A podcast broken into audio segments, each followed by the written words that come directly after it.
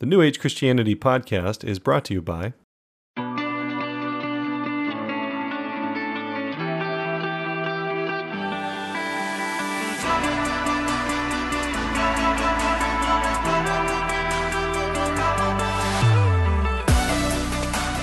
Hello, New Age Christian family. This is Austin Fletcher, and you are listening to the New Age Christian Podcast. This is episode number 20, and today we're doing another interview with a New Age Christian.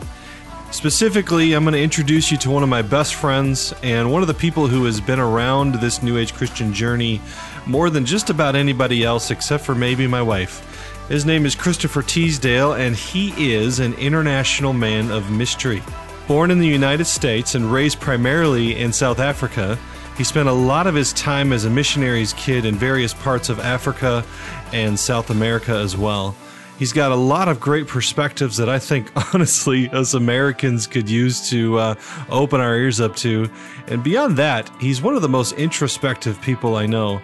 He's been an amazing friend and an amazing confidant in my process of becoming a New Age Christian, and I have no doubt that you're going to love some of these things that he has to share with you. So, as always, let's get started. Hey there, everybody. Here we are, another episode, an interview with a New Age Christian. Christopher Teasdale is in the house. Hi, everybody. So, uh, Christopher, I have mentioned him on probably I don't know three or four of the episodes at this point, and uh, we're only like twelve episodes in. So you're you're in a third of the episodes at least by name. Yeah. Um, so as a reminder or a public service announcement, you know the um, these interviews with New Age Christians, the intention is to organically define what it is to be a New Age Christian, what New Age Christianity believes, the common experiences that we have as someone who's stood up and built newagechristianity.org, started a podcast and writing blogs and everything like that.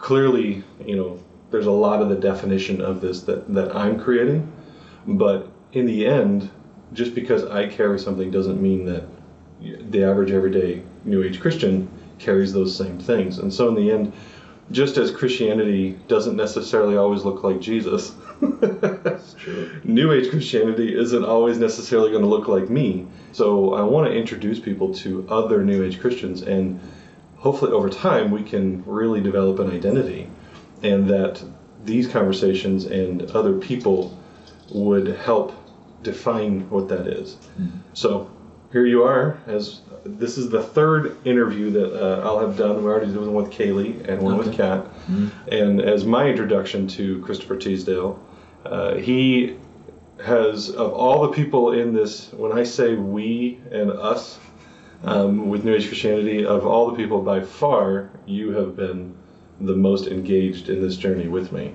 We've Yeah. been, uh, you've been one of my best friends for 14 years now. 14 years, yeah. Oh my gosh. And getting close to being half of our lives as being best friends. That's a, That's amazing. and we're missing the other one in this crew would be Jason Tonneson, Yeah, yeah. who, uh, and he even he wasn't with us for a couple of years because we lived in different places. So That's right. Yeah. Um, it really has been primarily you and me.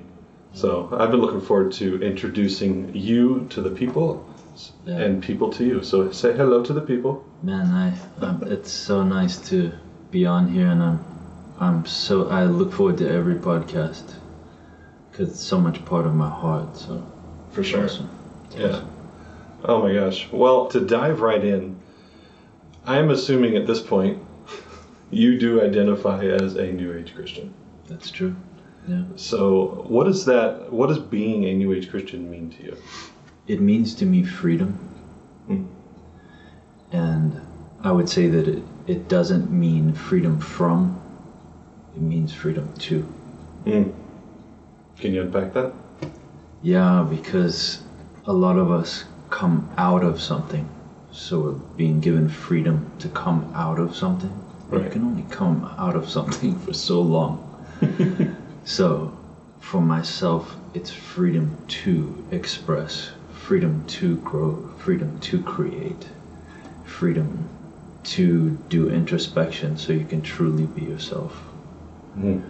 And um, that, in a nutshell, is what I believe New Age Christianity is for me. That's be- and that's I do know a lot of us for years struggled like, well, I know what I don't believe anymore. Right, right. I know what I'm not Yeah. anymore. I'm not this. I'm not that. I don't believe this. I don't believe that. Mm. But yeah, the the ability to, what do I replace this with? Yeah, because you can only hold the vibration of freedom from for so long. It's like the picture of being a slave and then being free. Well, I was freed from, Right. but now what am I free to be and to do and to express, to create? So what is what are some of the in the difference between where you came from? So you were born and raised Christian. We should probably introduce people to your your Yeah. history a bit. I forget like Yeah. we're so close. It's like all all the stuff I just automatically know about you. Yeah, yeah. So I was born and raised a charismatic Christian. Um, my parents were missionaries and have been for the majority of my life with various denominations, but majority with Pentecostal style Christian, Protestant Christianity. okay. So I, I believe that it gave me a firm foundation in the Word. It gave me a firm foundation in the Bible.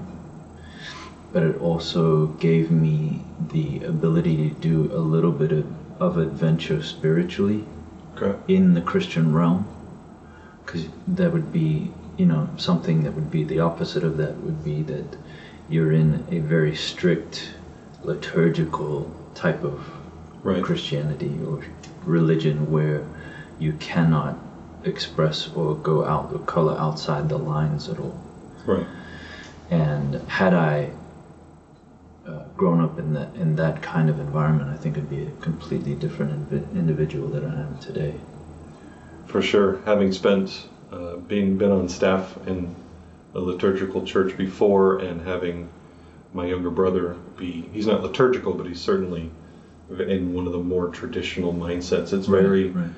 There is absolutely a subculture or a subconscious freedom inside of the more charismatic Yeah. Christian denominations that says there's you know it's it's I guess you have to be a little bit more free to talk about angels and, and Right, miracles and, and push into prophecy and stuff like that. So Right, right.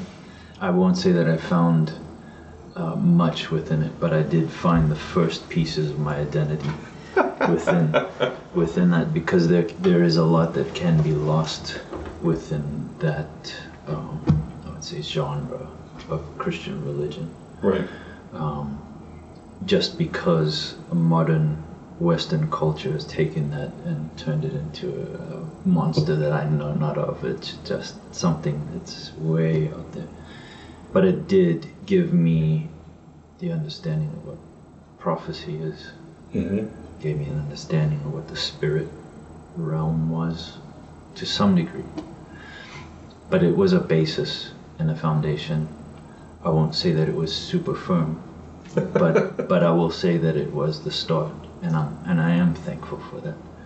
And yeah, so they were my my parents were uh, charismatic Protestant uh, missionaries, most of the time in Africa, Right. Eastern Europe, and some in South America and Central America. But so I grew up constantly traveling and not knowing where was home and home not having home is kind of a uh, interesting thing because it's not just geographical you learn that internally you don't really know where home is Hmm. and it set me on a quest to discover what was home because everyone would talk about well i'm going home for christmas or i'm going home for this or for that and i would never understand really what that was In the charismatic circles, did they talk about like your home church? Yes, commonly, and then I would hear it, and it would always hit a chord within me that was there was a little bit of dissonance because I never knew Right. what that was. So finding home for me spiritually was a, quest that drew me coming out of that into more maturity. It was, yeah, that was a very significant point in my life as well. And again, if I wasn't raised a missionary, I probably wouldn't have been seeking as much. Sure. What's interesting is you said finding home for you spiritually. Mm-hmm. At the same time, you defined New Age Christianity right out of the gate as freedom, Yeah, right? yeah, yeah. I, I can't help but think of the um, the typology of Israel Yes. when they come into the promised land. That's home. But once they're in the promised land, you're talking about a massive territory to discover. Absolutely. and that each tribe would go find their boundaries and that when when you you know if you look at the prophecies about that you would get houses that you did not build and vineyards you did not plant and wells you did not dig you have to go discover that That's right. Right you have to actually yes this is home but in it being home it is a vast and i would say new age christianity fits that for those of us who might be wanderers Yes. because I was as well, right? I, Mhm. My story's a bit different in the sense that I didn't grow up a missionary's kid. I grew up in a wealthy household in Mhm. Phoenix, Arizona, you know, Christian private school, Yeah. you know, and for me, I think my catalyst was when my parents got divorced when I was 14. Yeah. And it was a point at which I intentionally, in some ways I feel bad, in other ways it's just, it is what it is, but I, I remember the conversation with my mother where I told her, I was like, I love you, I love you and dad, but you have forfeited your position in my life as modeling the, the people I want to become, Right. right? And I'm going to go find mentors and I'm going to Find it. Yeah. and I intentionally set out, almost like Abraham, I set out from my father's territory and I decided I'm going to go find something better. yeah. But in the New Age Christianity, that wanderer or that explorer kind of has never had to be set aside. I haven't had to settle and be like, okay, no, this is all the, all I believe in and no more. Yeah.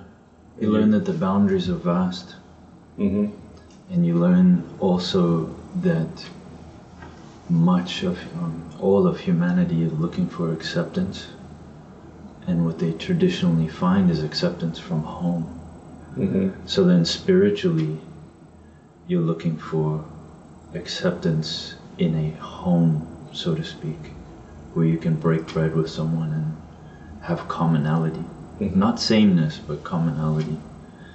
It's a it's a journey that I, th- I think all of humanity's on. It fi- I find it fascinating to consider that you can define a, re- a, a spiritual construct known as Christianity, New Age Christianity, and in it to genuinely say nothing is off limits. That's right. Right? Yeah. There is no the it, the boundary is so vast you can almost functionally say there isn't one. hmm There are few landmarks, you know, such as who Jesus is when he's logic. I think that was episode number four. If you're if you haven't listened to the podcast episode of number four, talking about the logos, um, talking about Jesus and who he is to this group. And then you have other landmarks such as honor and freedom and preferring one another. So it's not that there isn't points at which we kind of all choose to agree, but to call them boundaries, you know, you cannot go past this. I mean that Doesn't exist in this I think this is a group of professional, uh, you know.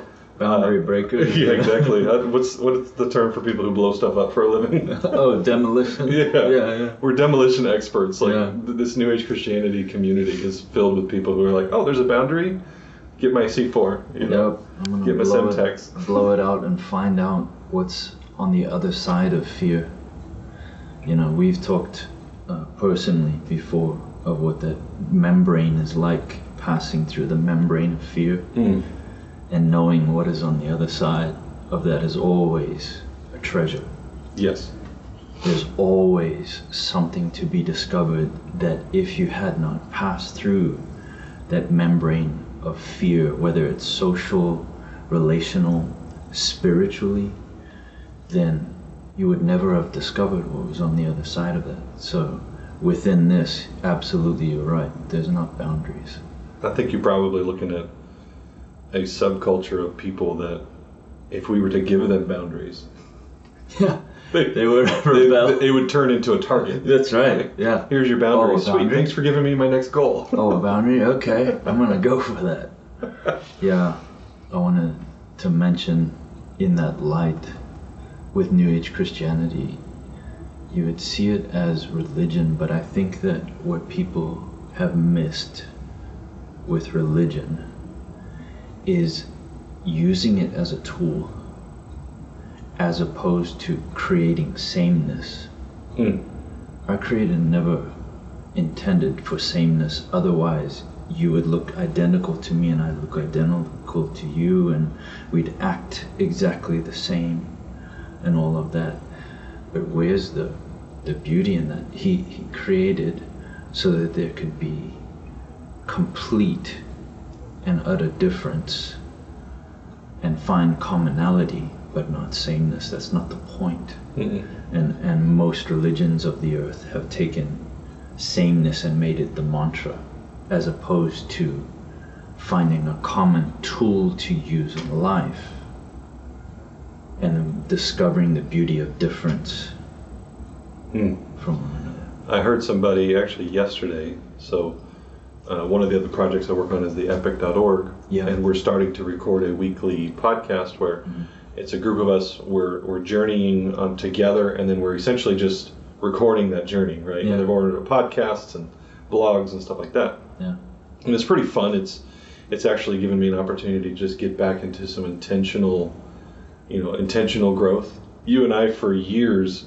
have sent each other YouTube videos and blogs and and little snippets here and there because intentionally maturing and intentionally becoming something we wanted to be is very important to us, and that's Yeah. probably what's kept our friendship so strong. Is, is because we share that. Mhm. But in the last year and a half, starting the Epic, NAC, and other projects, it has been difficult to find the time to do that. yeah And so this has been actually pretty exciting for 2019, being able to get back into that. All that to say, Mhm. this last week we were, uh, the topic was living life in a digital age. yeah And I found a guy, I don't know if you've heard of Alain de Botton, I think is, and he, it's a dude. Mhm. It's spelled Alain with an A. okay Uh, it's a cool name. Uh, Um, anyway, and he is an atheist, and he's got a TED talk called Atheism 2.0. I actually po- posted it on New Age Christianity. uh, But in there, he talks about exactly what you're saying taking religion and removing the dogma, mhm. but realizing what religion has learned tool wise, Mhm. what religion has learned how to do really, really well. Mhm. And it's it was the first time I had ever really heard somebody articulate the values of that community and and, and even he does talk about repetition, you know, Yeah. how the value of it, you know, we he talks about when you go to school and they teach you, you know, Edgar Allan Poe and 40 years later after you've spent a, a career as an accountant, you're supposed to also remember Edgar Allan Poe. Yeah. You know, that's just not how we work and religions figured that out. That's And they say, hey, every year you celebrate this, every Mhm. every week you do this, every day you do this, and that repetition and but viewing religion, and he does a, a really good job of viewing religion as an institution that has created tools, yeah and that those tools have given us this really beautiful value. Yeah. And I think I listened to it, I was like, oh my gosh, this is New Age Christianity minus one ingredient. He doesn't believe in God. right I'm like, because everything else is exactly Yeah. Well, see, religion has had the tool of that repetition and of ritual. hmm And all that religion has been seeking for in those rituals and in their culture is finding home.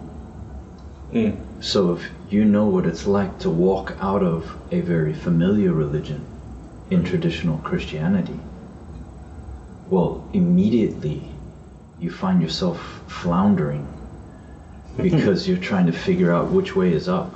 Yep. And you're on this journey and it starts to feel very lonely.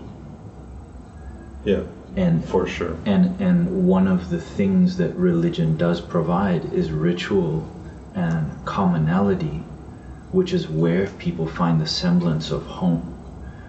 So then when that's removed and you are floundering and trying to discover, and you find commonality in something like a podcast like this, where people find the commonality of that spiritual journey, Right. then they're starting to find ritual and home and all of that. And I, I, it's the most beautiful thing humanity has is home, that safety, that the the beauty of that sharing. So I'm gonna I'm gonna take what you just said. Yeah. I'm gonna make a, a marketing clip because that is, that is absolutely the point of this project. Yeah. Right. It was. So what would you say? I mean, give or take hundred people at any given time. Mm-hmm. You know, we've we've been as, as few in number as four. Right. Yeah. and we've been as uh, you know prolific in, in, in our associations as hundreds of people many, many. Yeah. you know, um, and anywhere in between this journey where people have come and gone and come and gone. Yeah. We've been fortunate to have a relationship this entire. Well, even there was a there was about a year and a half where you and I weren't really Right. connected, Right. Yeah. um, and it just seems to be. Uh, there's been seasons where my wife and I haven't necessarily been on the same page. In my recent journeys back to quote unquote the father's house and everything like that, yeah. there was about a year where she just wasn't feeling it. You know, Yeah. so there is a measure of aloneness, Mhm. even if you're in company, It's true. um, and finding who it is you need to become. And this is, oh my gosh, that to me that is the reason for the twelve tribes, typologically Absolutely. speaking. Absolutely. Yeah. You talked about us not being the same. I mean, logic dictates that we, who I am, actually illuminates who you're not. Absolutely. Yeah. Right? Well, you wouldn't know that you're a male if there did, if females didn't If they exist didn't exist. Yeah. because everything would just be male, right? Right. You wouldn't know that you're what are you, five eleven? Yeah. Five You know, yeah. if if there wasn't something other than five eleven, if Right. everything was five eleven, you would you would just- know that there was a difference. Yeah. So the fact that there's variety is actually the point Absolutely. because it frames who we actually are. Yeah. And we look at variety. A lot of people, just like Adam and Eve did, Mhm. they looked at their difference between them and God as proof that they weren't, Right.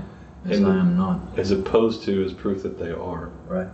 Philosophically, there's a lot in there. So much. I've I've unpacked a few things. Chris and I, we've sat over I don't know a few thousand cigars over Yeah, the years, yeah. and uh, we know exactly what each other means. But um, yeah, it's variety and community and that journey. If New Age Christianity can be a home for people, then I would say mission accomplished. Absolutely. So I have something to add to that. It's that uh, you know, belief is vitally important. Obviously, we know it vibrationally what it creates and and what it destroys, and we know it, how it affects the body.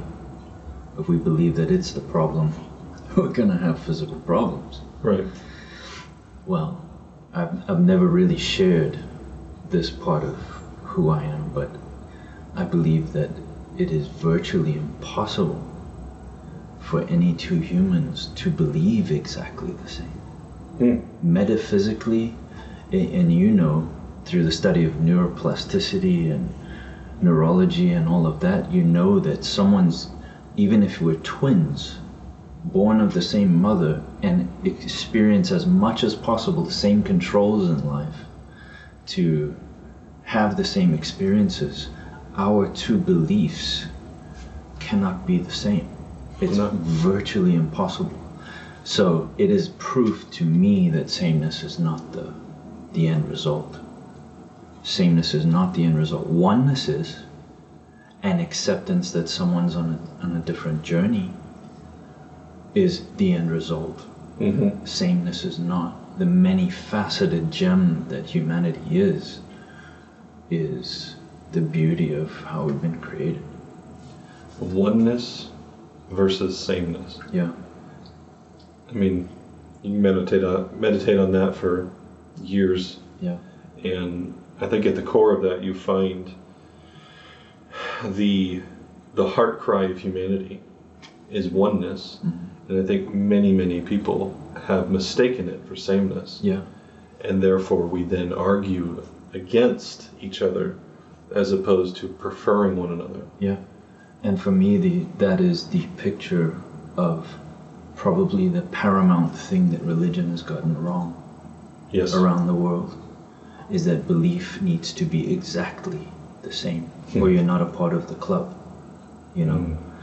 Whereas in this type of environment that is accepting and allowing someone to find home without boundaries, then we know that belief can differ and find acceptance and home in the same breath. That's It's it's one of those I have as a teacher I have pushed against the challenge of realizing that to be a teacher you have to have some goal in mind Yes. of, of getting people to the quote unquote right answer. right. and it's the right answer that you believe. Yet at the same time, I've I've known, I've embraced, I have celebrated the fact that next week I will believe things that I don't currently believe, and if I were to, you know, I don't know if I've ever. No, that's actually not true. I had a major experience when we were first becoming good friends that I found myself teaching at the church I was employed at. Yeah. And then the next week I recanted what I said the week before. And then the week after that I recanted my recant Yeah. because I was right, but I just didn't know that I was right in the way that I was right. Yeah. Right. And so you you hold as a teacher like this, like we all need to believe the same, quote unquote, or you need to believe what I believe. Yeah. Yet I fully value the fact that actually, if you do believe everything I believe, Mhm. then why are you here? right. Exactly. Right? Because the world only needs one of me, This is right. Yeah. and the world only needs one of you. Yeah. So I'm trying to get people to be like me? Clearly not. The goal is help you become fully you. Yeah. And there's some common identity issues, right? I think it is safe to assume that we all need to believe that we are God in the flesh. Mm-hmm. It's safe to assume that we all need to believe that we're righteous and that we're good Right. and we're creators. Mm-hmm. Those are just the, the root foundational beliefs of which everything, there's no two trees that have grown exactly the same Yeah. because the wind and the you know a squirrel stands on this branch long enough and it just changes the trajectory of that branch's growth for, slightly, for yeah. your you know Yeah. that this variety even if it's subtle is absolutely the point That's right. Yeah. If we looked at belief like a seed, and if we looked at it as something that grows, it means and it implies that there's going to be change with the belief. Even if you believe that love is wonderful, you and I can believe that one lo- love is wonderful, but in different varying levels, our belief of that love will grow and the wind in your life may turn it to the left a bit and to my life it may turn it to the right a bit. It still is the belief that love is wonderful. Mm-hmm. but there's variance on purpose.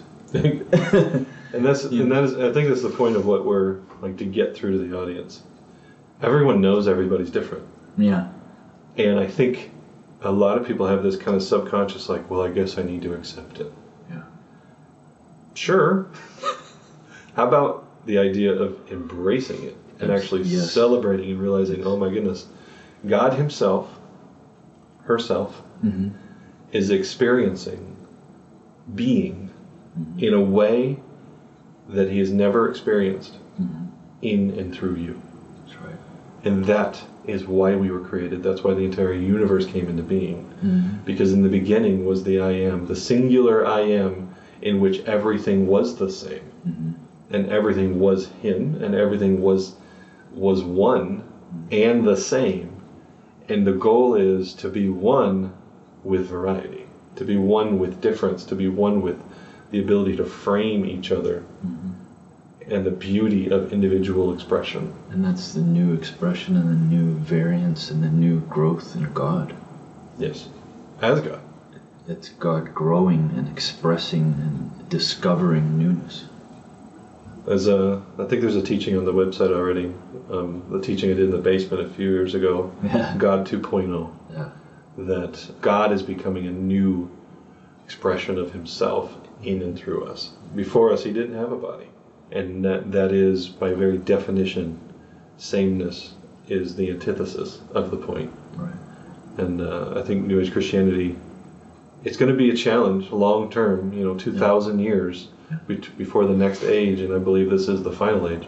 It will be a challenge for New Age Christianity to hold that vibration. mm-hmm. That variety is the point, but I think we can do it. I believe so. if you look at nature, you can see that everything that was started and created has grown. Everything. Yes. You look at a tree, you look at a human, you look at an animal, you look at from let there be light all the way through. Everything has grown and has never stopped growing. Our understanding of that is also growing. Yes. Yes, it's a, both. Oh my gosh, so much. So Yeah. you and I have no trouble getting into. Uh, We can go in the deep end. yeah, real Yeah. quick. But this one, I do want to. So, do you did you find your journey to becoming a New Age Christian? Was there anything that was difficult about it? You mean besides everything?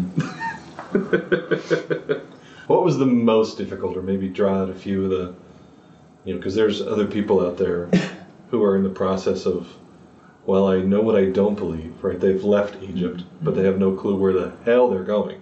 Right. So, Uh, one of the first things that you discover in coming out of what you've been familiar with, no matter what that religion might be, no matter what that upbringing might be, is that once you come out of it, loneliness seems to be a thing.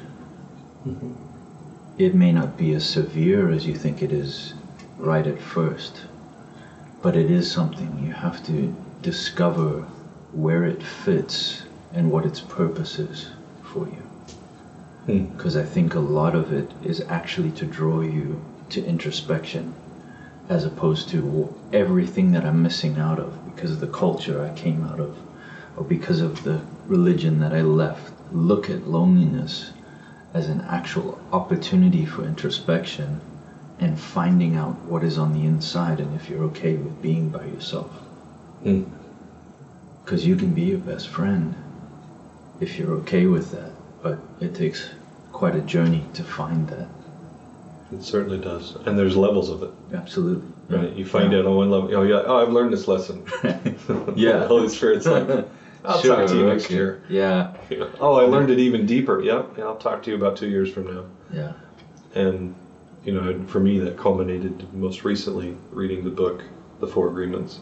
oh yeah, beautiful. And, and the story for me on how that came to me was obviously, absolutely, the Holy Spirit Yeah, wanted me to read it, and I abs- I walked away.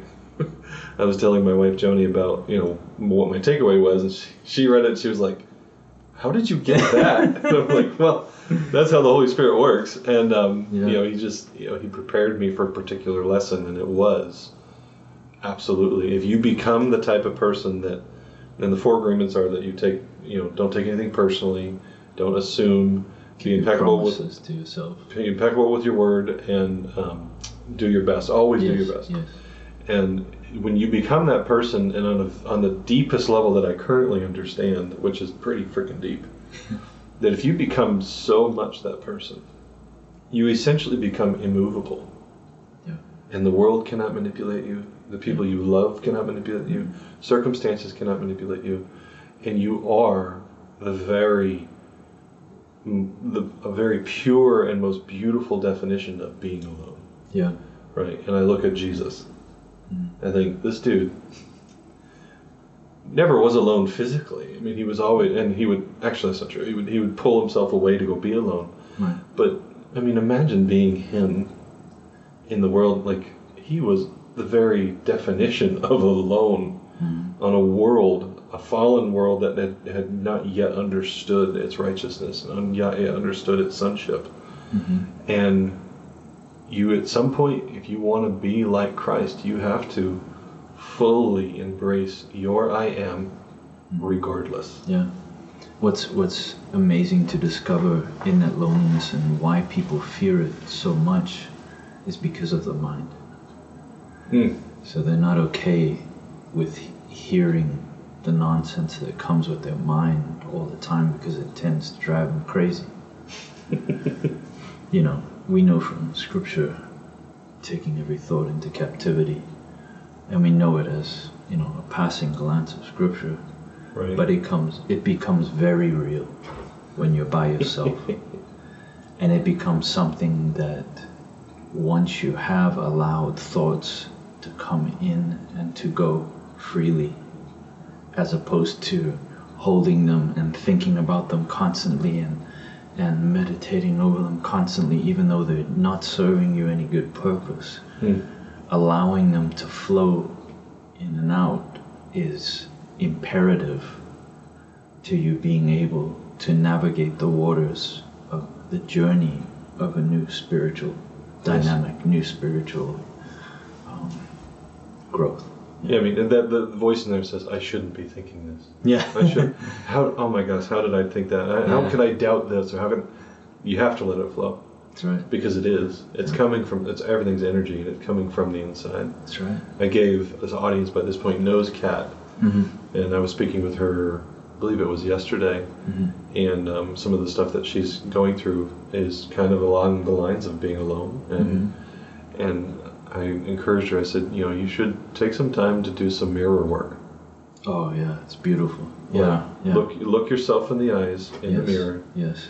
when you're crying Yes. when you're happy Mm-hmm. when you're indifferent when you're curious take every opportunity you can when you're washing your hand we all go to the bathroom a couple times a day right Right.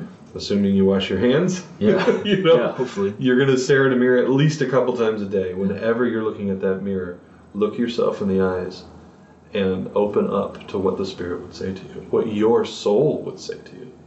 There's such a high bar that we set for ourselves in most areas of life, especially internally. Mm-hmm. We set these bars that are unattainable, that are just something that is complete nonsense and that you shouldn't have set in the first place. And we hold ourselves to that, and then we get down on ourselves because we could not pass that bar. Well, the first thing in doing that mirror work that I was that I discovered was compassion on myself. Oh my gosh. I didn't even know where this compassion was coming from.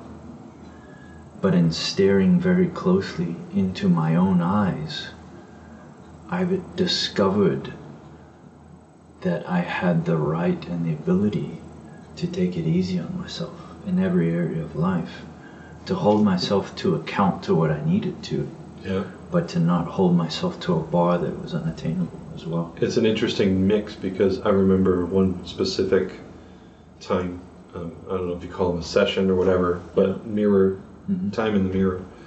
It was a, it was the perfect balance of I was very disappointed in myself, and I was being honest with myself about why I was disappointed. And I thought it was you didn't reach this, you didn't reach this bar, therefore you suck. Try harder, do better. You're still Right. going to suck. You're never going to reach it Mhm. and and it wasn't that and it was the being honest with myself and why i was disappointed with myself is was more philosophically underpinning the fact that i had given myself a bar Yeah. that i had yeah. and it was like austin you're you're setting yourself up for failure you're and it was like this deeply honest because you can be honest with yourself and realize hey you're full of shit Right. but in that honesty, realizing, and the reason you're full of shit is because your expectations are shit. Yeah. so let those go. And it's like this mix of compassion Yeah. and honesty. And you do that enough times, Oh, and man. you will know yourself. Absolutely. know thyself. Yes. Absolutely. Yeah. And it's the greatest discovery. As much as you can discover the universe and how much we haven't discovered the depths of the sea, discovering ourselves hmm is going to be the most beautiful discovery you will ever encounter in your life. I've been around the world and seen all these places and things, but there's nothing as fulfilling, as comforting as finding home inside.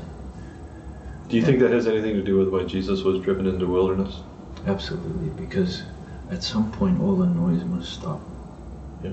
All the expectations of others have to stop, and you have to decide where you stand.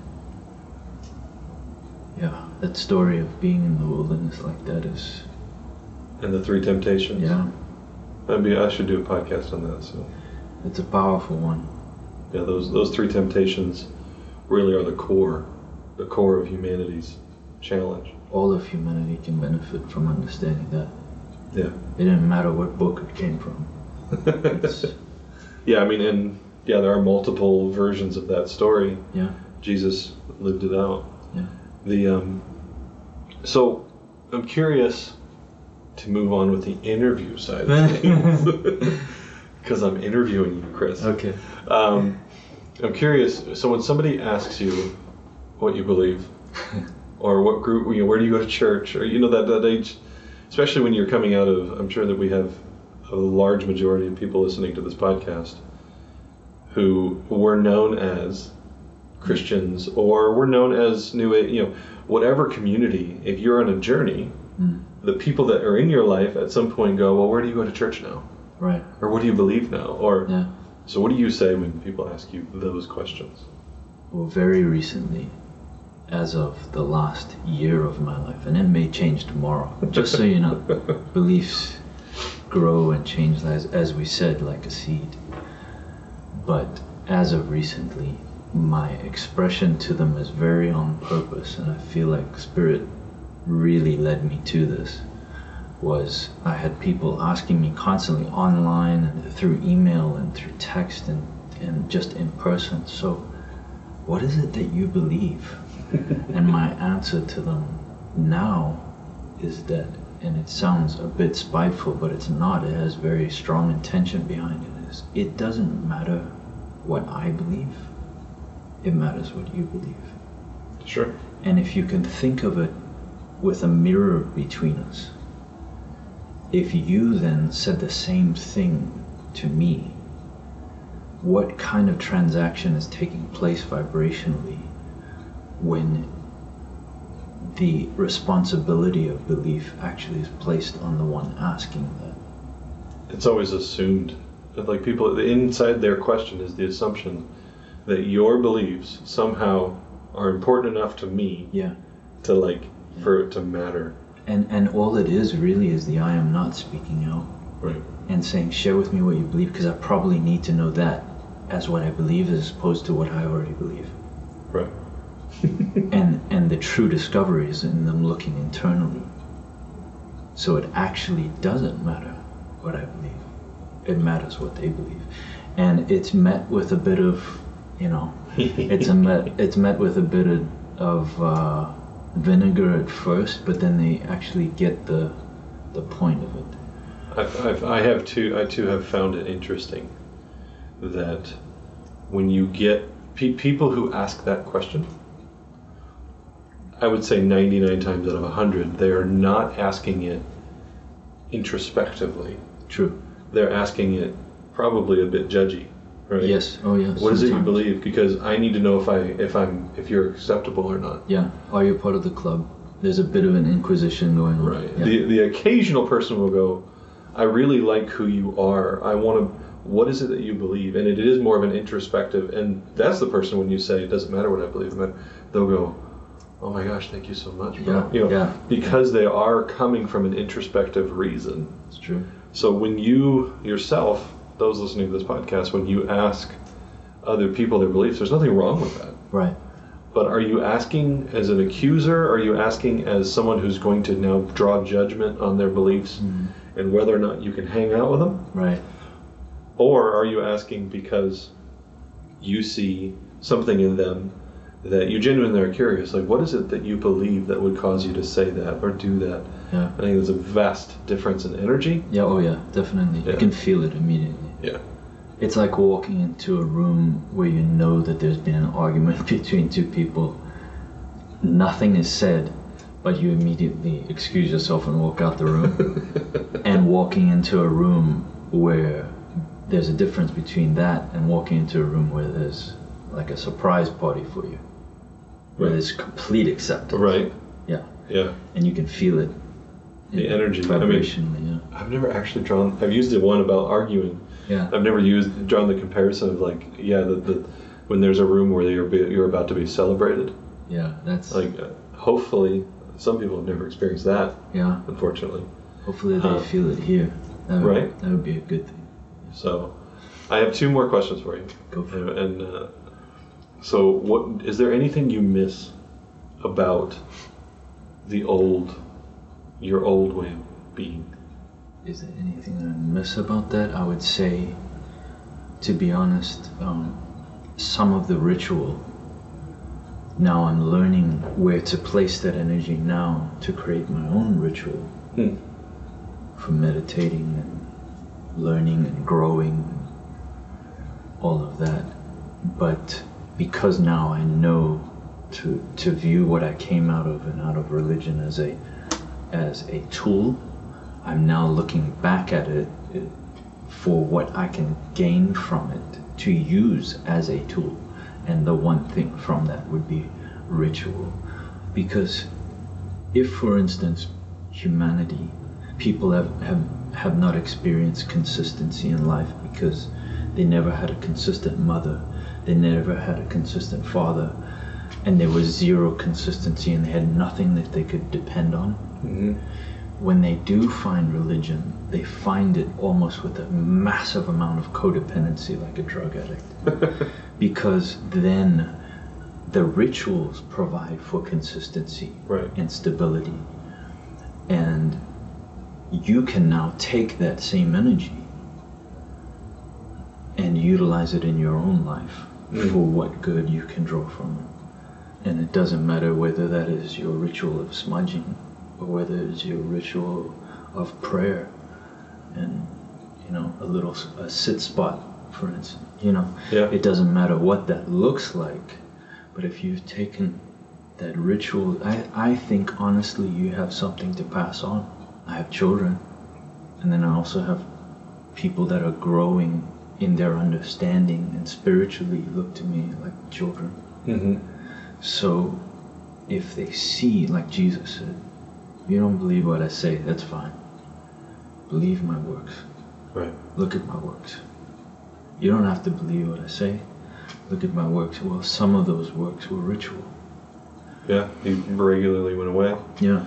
I mean, the, the entire Jewish nation was built around Yeah. ritual. Yeah. Now they were rituals that were pointing to something, Yes. and that's where So- a lot of a lot of the modern Christian movement that moving back towards Judaism and those kind of Mhm. it's like oh my gosh, like guys that are the thing that all those are pointing to showed up two thousand years ago.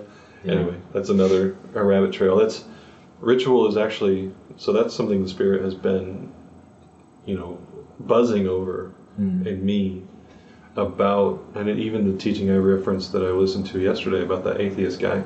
He talked about the ritual. He talked about the value of repetition, Mm. and uh, it's been a conversation that my wife and I have had. My, I've talked to Kat about it. I've talked to you about it, and this reality that ritual has value only if you find it valuable. Yes. And I think it's, I would love for New Age Christianity to be able to define this thing in such a way as to say, find your ritual. Yes. And I think a, a religious mindset says, it can't, you can't invent your own. You're not your own God. You know, you're not your own God. You're not your own priest. And it's like, have you read the Bible? Because you are a priest. You are a king. A king. You know, you are your own son. And so, yes, by all means, find the ritual that is valuable to you. But by all means, find ritual. Yeah. You know, Tony Robbins has his every morning. He does his uh, 10 to dominate or something. He has some name for it where he takes 10 minutes and does this this process and everything. Yeah. It's powerful. um, you know, I know. It's, uh, it's powerful for the body, for the mind, for you spiritually. You discover things within that time. The rest of the world doesn't affect you. Like I said, it comes in, you see it come in, you see it go out. it's a way to take your temperature. Absolutely. Your spirit, you know, we, we know someone is sick. When they're not at, at the average, you know, 98.6 degrees. Right. Yeah. um, we know you know you can know that something's wrong or that something is changing or something is morphing in you if you have ritual to come back to hmm. now it takes awareness in the ritual Yes. right any ritual that just becomes rote hmm. loses its value Yes. but to say every morning i wake up or every evening i do this or whatever and you now have a baseline that when i'm doing this i check in with myself mm-hmm. and I know that I am feeling X, Y, and I'm feeling above or below or on mm-hmm. point with my average, Yeah. and then you can examine why, and then over time you can raise your average. Yeah. Raise That ritual can become home for you. Yes. internally you can carry it anywhere even if you're away from the place that you call home or from the people that you call home that ritual can become. So do you, when you say you miss those, because the question was, what do you miss? Uh, is there specific ones you miss, or are you just saying that you're just now realizing you're just now pushing into the value of ritual, and that soon enough you won't miss it anymore because you're going to create some? Yeah, I'm definitely creating them. So I've I've gone from the place of missing them to discovering that I could create them, Mm. and that's been powerful. Along that journey, you also discover that you should not build up and grow the ego with the intent of becoming spiritual. because people can do that. They Right. can create ritual and they can create all these things in the place that they call home spiritually and unintentionally be growing the ego as opposed to Mm. growing in the in who they are. You mean those people who just heard us talk about ritual, and then they went, "I need to go create my ritual. That's how I'm gonna. I, Yeah. My next journey is I must have my ritual." Or if, if there's anything we've learned through this process is the difference between striving and rest. Yes, an organic Yeah. I amness yes. versus inorganic I am notness. Right. Because that will feel like striving and it's going to create work for you Yeah. as opposed to rest. People listen to our deep baritone voices and they think these guys are so spiritual. if I want to become like them, I must have a morning ritual. Uh, No, that's actually bullshit. yeah.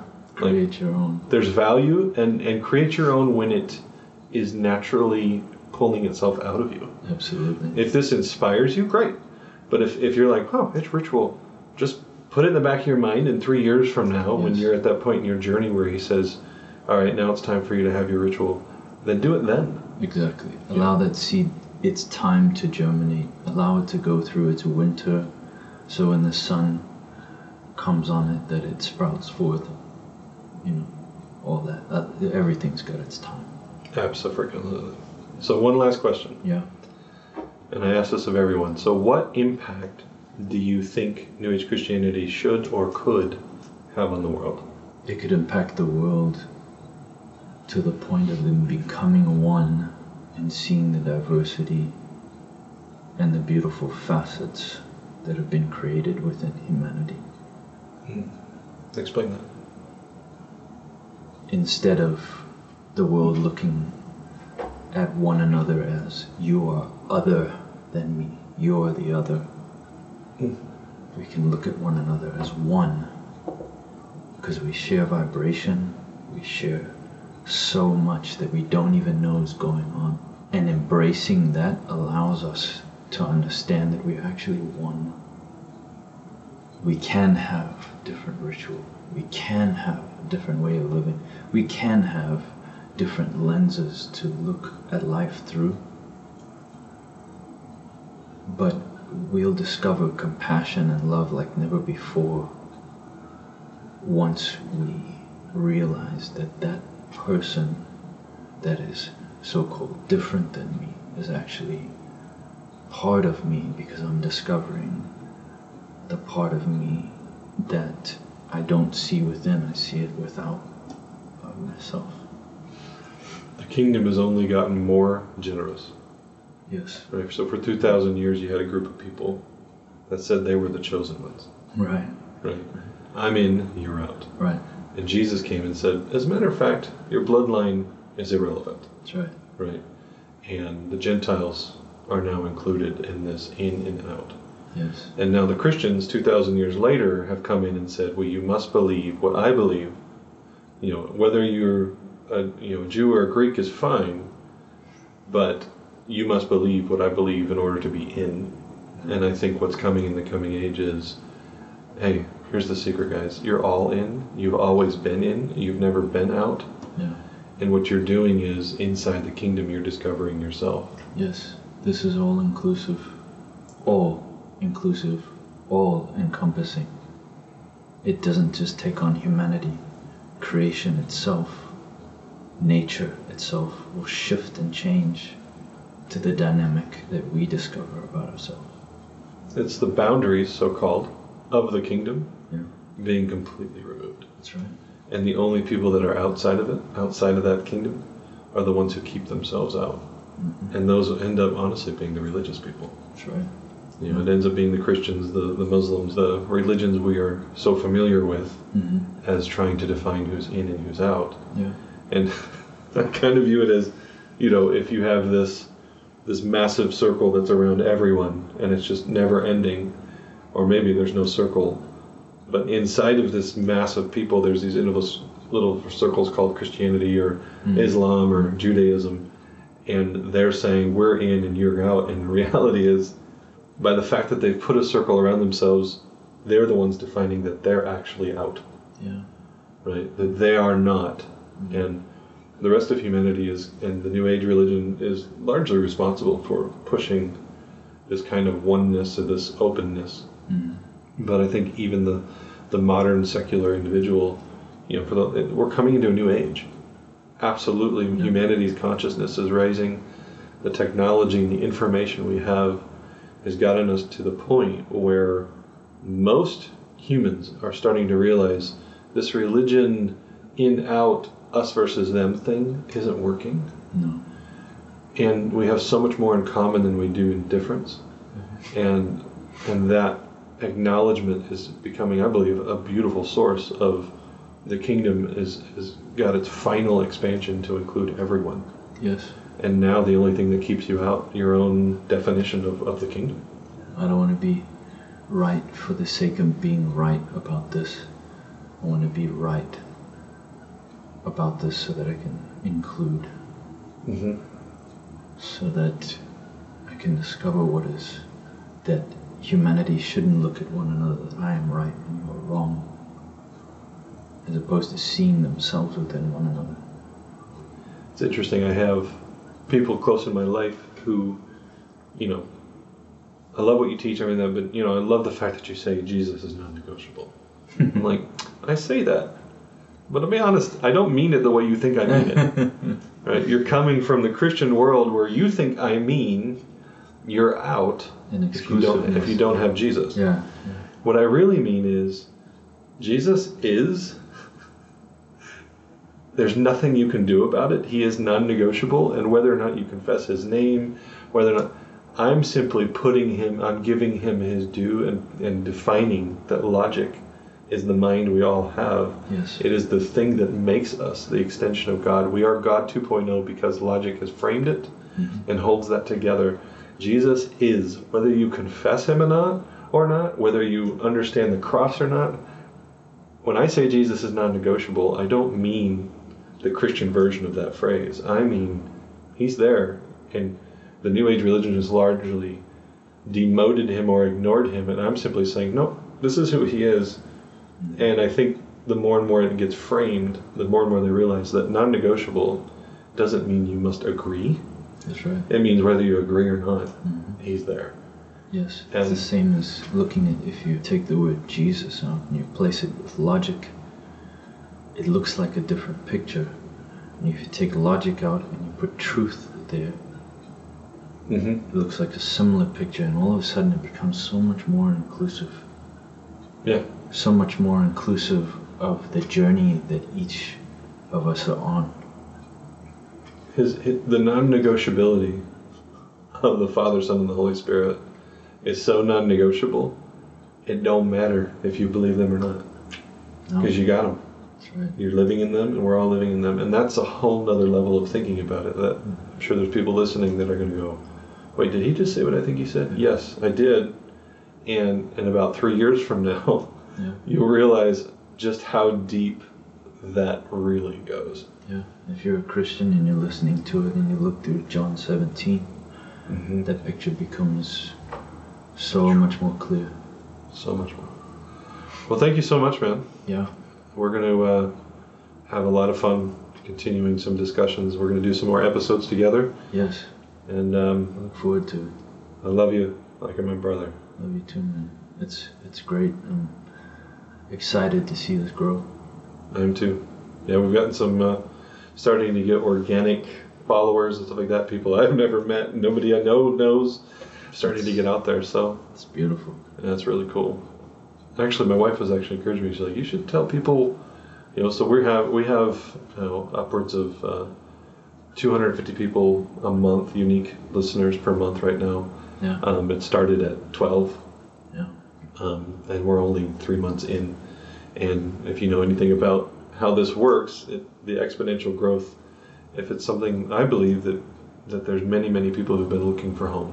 Yes. Right? They've been looking for a framework. When when somebody asked me for years, "What do you believe? Where do you go to church?" I had no answer. Now I do. Absolutely. New Age Christianity. I have a you know, um, and I don't even usually mention that I founded it or anything like that. I just say there's a website. Mhm. Go check it out. You know, it's it's a it's a new concept. It's being defined as we speak, and it's it's really nice to have something to call home Yeah. and a group of people to you know call my family in that way. And it's it's beautiful because it, instead of it being a place to be, it's a way to be. Yes, yes, and it is embracing what what the world is becoming anyway. Yes. which is digital, virtual, decentralized, and it is um, it's it's putting out these things in such a way. The goal is to put it out in such a way is that you don't have to agree, and that is, I believe, something that the world has been waiting for a spiritual voice to stand up and, and say that. I think one of the next episodes we'll do is is you do end up getting into the philosopher trap. Where we can pontificate for days and days and days and not come up with any answers. Yeah. Yeah. And that's also not the answer. True. Because there are truths, there are answers, yes. and uh, maybe we'll talk about that on the next one. That'd be great. So, thank you guys for listening. And as always, if you just uh, consider donating uh, between you and the Holy Spirit, we appreciate those of you who do consider it. And uh, we will see you on the next episode. Thanks, guys.